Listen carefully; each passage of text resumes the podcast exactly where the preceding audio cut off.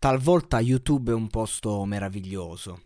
Perché oltre ai classici speculatori del web, come me, eh, che, che, insomma, non come me fino a un certo punto, dai, ma esagerato. Io sto cercando di fare una rivoluzione, eh. io sto cercando di, di, dire la mia, di andare controcorrente, di, di portare un messaggio. Poi, vabbè, eh, lasciamo stare il mio discorso. YouTube è un posto meraviglioso perché talvolta si possono trovare dei veri e piccoli capolavori. Recentemente vedevo un mix di, eh, di questi SoundCloud rapper defunti che eh, citavano Stan di Eminem e Daido.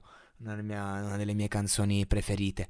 E, ehm, e invece uh, mi imbatto in questo brano bellissimo, I'm Here, XX Tentation, Fat, Juice WRLD e Lil Peep, ma la verità è che eh, no, non è un brano, è, sono un mix di tracce eh, più mm, eh, eh, di Juice WRLD, Per Kaulik, XX Tentation, Scared of the Dark e Lil Peep, Hunt You.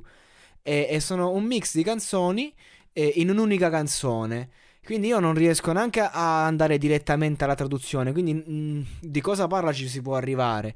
Però questa canzone io ve la consiglio, vi, vi chiedo di andare ad ascoltare, perché è un mix di questi brani, è una canzone non ufficiale, ma che veramente vale la pena. Loro sono per me la triade, non solo perché sono morti, ma sono la triade di chi ha raccontato l'animo umano in una fetta, diciamo, una fetta, in, in una sfumatura veramente bassa, veramente eh, nei bassi fondi, nella tristezza, nel dolore. Non a caso sono morti tutti e tre, due per overdose, uno per... Eh, per aver perso completamente la testa ed essersi messo contro tutto e tutti perennemente. E quindi que- queste canzoni loro parlano proprio di questo malessere che li ha portati a prendere scelte che poi l'hanno portati appunto alla morte.